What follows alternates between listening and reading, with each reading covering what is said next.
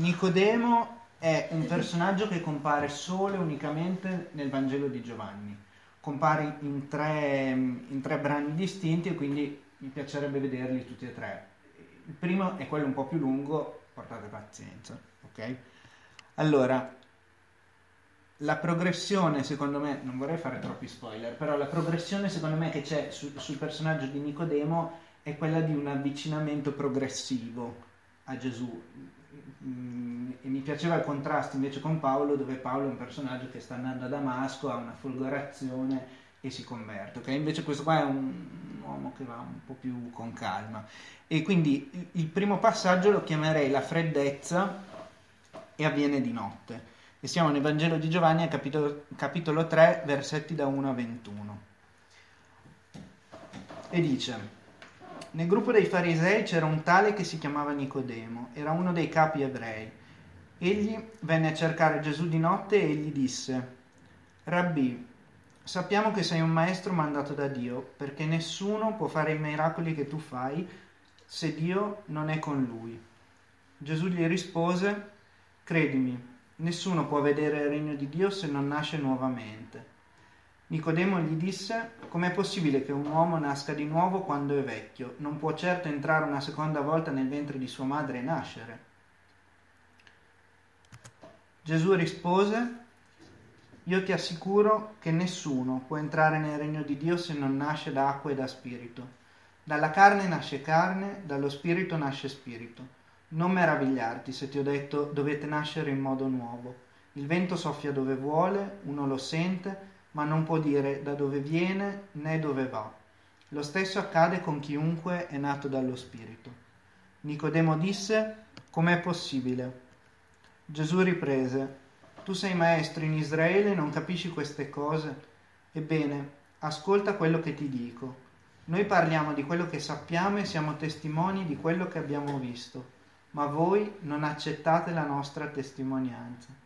Se non crederete quando parlo di queste cose terrene, come mi crederete se vi parlo di cose del cielo? Nessuno è mai stato in cielo, soltanto il figlio dell'uomo. Egli infatti è venuto dal cielo. Nel deserto Mosè alzò un, su un palo il serpente di bronzo. Così dovrà essere innalzato anche il figlio dell'uomo, perché chiunque crede in lui abbia la vita eterna.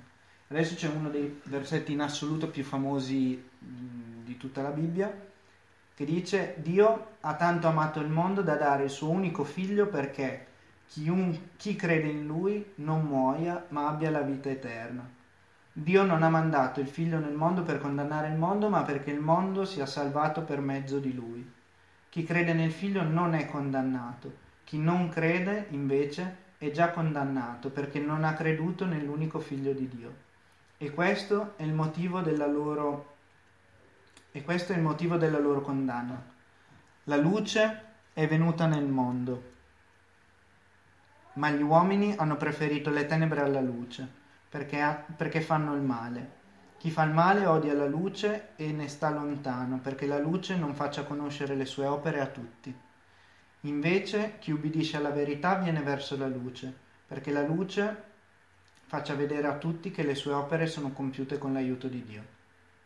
Allora, è un brano molto lungo, le cose su cui mi focalizzerei sono veramente poche.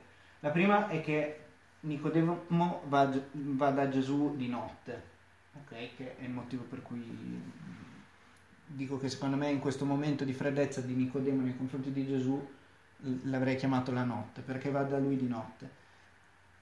Il perché ci vada di notte non è chiaro, mm, non vuol farsi vedere dagli altri, probabilmente sì, è, un, eh, come dire, è una notte di tipo metaforico, quindi è in un momento di buio Nicodemo, probabilmente anche questo sì, è tormentato dal dubbio, forse sì, se ci va di notte, non lo so, però quello che, leggendo sta roba mi veniva in mente che nel 2017 quando non c'era, quando c'era solo la Ceci, abbiamo fatto tre giorni a Cavalese e la prima notte è suonato l'allarme antincendio proprio davanti alla nostra camera e mi ha detto la Valli che mi ha svegliato e mi ha detto ma dobbiamo scappare? Mi ha detto che è una domanda più che lecita, no? Mi ha detto che io mi sono tirato a sedere sul letto, dopodiché non ho detto una parola e mi sono rimesso giù. Dopodiché è suonato altre tre volte in tutta la notte e io non mi sono neanche svegliato, quindi io di notte dormo. Invece quello che apprezzo di Nicodemo è che lui si prende la briga invece di farsi delle domande anche piuttosto, piuttosto difficili e di andare a disturbare Gesù. Io mi ero svegliata. No. Dormivi anche tu. Ehm... Solo mia mamma era, si è svegliata. Allora, il secondo brano invece... Il secondo brano, il secondo brano avviene, avviene eh, quattro capitoli dopo. Quindi siamo sempre nel Vangelo di Giovanni, ma al capitolo 7, dai versetti 40 a 52. È passato circa un anno e mezzo da, da quello che è successo la volta prima e Gesù sale, sta salendo segretamente a Gerusalemme. Quindi eh, se, se, Gesù sale segretamente a Gerusalemme io mi aspetto uno che sia vestito nel modo più, come dire, più basso profilo, sì, più basso profilo della storia, colori grigio e marrone per mimetizzarsi nella folla e giusto per tenere il, il basso profilo Gesù va nel tempio e insegna pubblicamente, quindi non si capisce perché stia salendo segretamente per poi andare nel tempio e insegnare pubblicamente. Comunque questo è quello che succede. Mentre Gesù predica, la folla che lo sta ascoltando si divide, alcune sono favorevoli a Gesù, altre sono contrarie a Gesù. E Invece le gerarchie religiose sono tutte contrarie a Gesù. Quindi, alcuni tra la folla udirono le parole di Gesù e dissero, questo è veramente il profeta. Altri dicevano, è il Messia. Altri ancora replicavano, il Messia non può venire dalla Galilea. La Bibbia dice che il Messia viene dalla famiglia di Davide e da Betlemme, il villaggio dove nacque Re Davide. Così la gente aveva idee diverse su Gesù Anzi, alcuni addirittura avrebbero voluto arrestarlo, ma nessuno gli mise le mani addosso. Le guardie, eh, non ve l'ho detto, le, le autorità religiose, oltre a opporsi a Gesù in modo aperto, mandano anche delle guardie per arrestarlo, quindi le guardie di cui parla adesso sono queste guardie. Le guardie ritornarono dai capi dei sacerdoti e dai farisei e questi li rimproverarono perché non avete portato qui Gesù? Le guardie risposero, nessun uomo ha mai parlato come lui. I farisei replicarono, vi siete lasciati incantare anche voi? Nessuno tra le autorità o tra i farisei si fida di lui. Solo questa maledetta gente del popolo che non conosce la legge. Allora intervenne Nicodemo, uno dei capi, quello che prima era andato a trovare Gesù. Disse, la nostra legge non ci permette di condannare un uomo senza prima ascoltare da lui che cosa ha fatto. Ma gli altri risposero, vieni anche tu dalla Galilea, studia e vedrai che nessun profeta può venire dalla Galilea. Su questo vorrei solo far notare che mentre le autorità religiose sarebbero prontissime a dare addosso a Gesù subito, invece Gesù che era uno che era partito da una posizione molto distante, Nicodemo che era uno che era partito da una posizione molto distante da Gesù, adesso quantomeno gli lascia il beneficio del dubbio e dice non lo mettiamo a morte prima di averlo ascoltato. Sembra almeno che sia diventato meno polemico. Quindi è per questo che avevo chiamato questo capitolo la tiepidezza, nel senso che non è che sia particolarmente caldo nei confronti di Gesù, però insomma. Ultimo capitolo, il calore la tomba, è un, una specie di ossimaro, comunque sono passati sei mesi dalla festa cui, in cui Gesù stava insegnando nel Tempio, Gesù è appena morto, tutti quelli che, che erano crocifissi fuori dalla città vengono tolti dalle croci perché eh, c'è la festa di Pasqua e quindi non vogliono dire, lasciare questa gente esposta, che è un po' non so, a me ha sempre dato un po' l'idea di ipocrisia, nel senso un po' della sì, serie Natale siamo tutti più buoni, però sì. Vabbè, comunque, e, ehm, e, qui dice, qua siamo al capitolo 19 di Giovanni, e dice Giuseppe d'Arimatea, Era stato discepolo di Gesù, ma di nascosto, per paura delle autorità. Egli chiese a Pilato il permesso di prendere il corpo di Gesù. Pilato diede il permesso. Allora Giuseppe andò a, pre- andò a prendere il corpo di Gesù. Arrivò anche Nicodemo, quello che prima era andato a trovare Gesù di notte. Portava con sé un'anfora pesantissima, piena di profumo, mirra con aloe. Presero dunque il corpo di Gesù e lo avvolsero nelle bende con i profumi come fanno gli ebrei quando seppelliscono i morti. Nel luogo dove avevano crocifisso Gesù c'era un giardino e nel giardino c'era una tomba nuova dove nessuno era mai stato sepolto.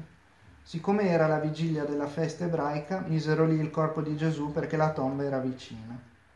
Quindi in realtà questo brano su Nicodemo non ci dice mh, praticamente nulla quello che vi volevo far notare è che di Giuseppe d'Arimatea ci viene detto che era, era stato discepolo di Gesù ma di nascosto per paura delle autorità.